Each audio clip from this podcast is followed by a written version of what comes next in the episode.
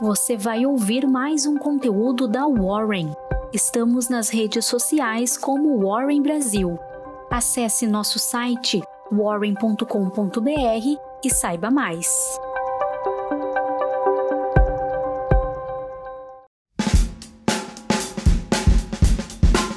Um bom dia, hoje é segunda-feira, dia 22 de fevereiro. Olá, começamos agora a nossa Warren Call. Meu nome é Iago, eu sou analista profissional de valores mobiliários aqui da Warren e sou eu quem vou trazer as principais notícias que aconteceram na sexta-feira e também a agenda para o dia de hoje. Após o novo reajuste de combustíveis pela Petrobras, feito na quinta-feira, o presidente Jair Bolsonaro anunciou que a partir do dia 1 de março irá cortar qualquer imposto federal sobre o preço do óleo diesel por dois meses. Ou seja, o PIS, CONFINS e o CID serão zerados durante esse período. Em live, o Bolsonaro considerou o aumento anunciado pelo estatal fora da curva e excessivo, palavras dele, reforçando que não pode interferir na estatal, mas pode tomar alguma atitude para com a Petrobras aí nos próximos dias. Na Bolsa Brasileira, as ameaças do presidente Jair Bolsonaro na troca de comando da Petrobras pesou sobre o índice brasileiro nessa sessão. O Ibovespa encerrou a semana em baixa de 0,84% a 118 mil pontos.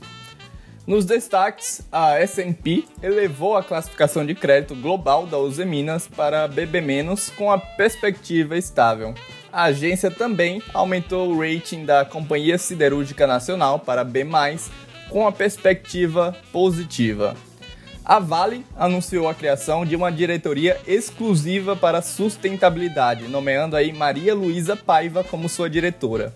Paiva dirigia a pasta sustentável da Suzano desde 2019.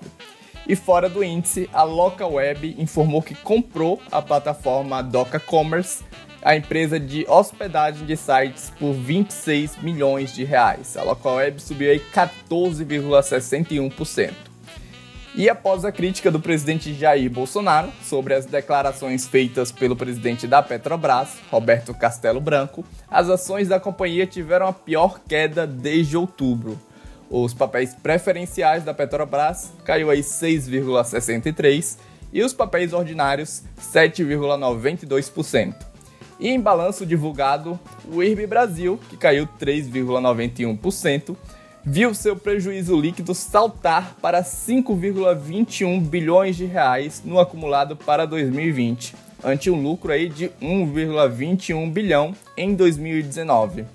Apesar desse resultado frustrante para o mercado, a, a resseguradora afirmou que atingiu os enquadramentos regulatórios na provisão técnica e no índice de liquidez no final do ano passado.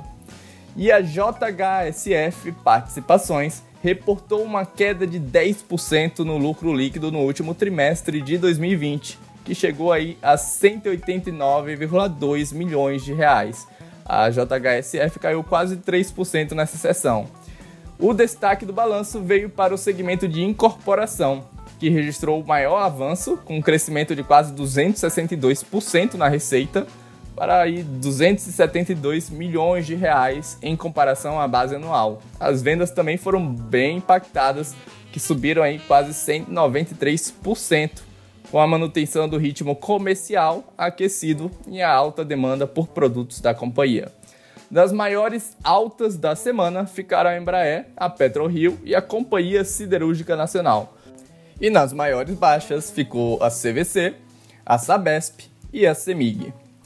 Indo agora para a bolsa norte-americana, em Wall Street, as ações encerraram a sessão dessa sexta-feira sem uma direção única.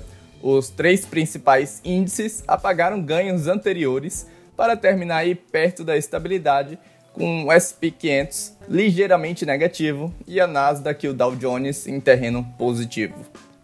No mercado de juros futuros, as taxas encerraram a sexta em alta repercutindo aí os avanços do títulos dos tesouros americanos, as Treasuries de 10 anos, e o temor de uma intervenção na Petrobras e a falta de clareza no auxílio emergencial também pesou no mercado. E conhecido por ser o termômetro do risco país, o Credit Default Swap de 5 anos do Brasil encerrou a semana em 157,8 pontos, um aumento de 3,2% no acumulado semanal. E nessa sexta-feira, o dólar encerrou em queda de 1%, colocando o real entre os melhores desempenhos globais, a depreciação da moeda norte-americana veio junto com as apostas de que o Banco Central pode adotar um tom mais duro e subir os juros já em março. No acumulado semanal, o dólar se valorizou 0,2%. Um dos destaques do dia é o Bitcoin, que passou aí dos 300 mil reais. Um dos principais motivos pela alta da moeda são os sinais de aceitação que estão partindo de grandes empresas e investidores como por exemplo a Tesla e a Mastercard. E na agenda para essa segunda-feira vamos ficar de olho nos Estados Unidos, teremos o lucro líquido da Berkshire Hathaway e no Brasil teremos, como sempre, a divulgação do Boletim Fox e a divulgação dos balanços da CSN, da Itaúsa e da Movida. Bom, pessoal, eu espero que vocês tenham um ótimo início de semana e a gente se vê amanhã na próxima Warren Call. Até lá!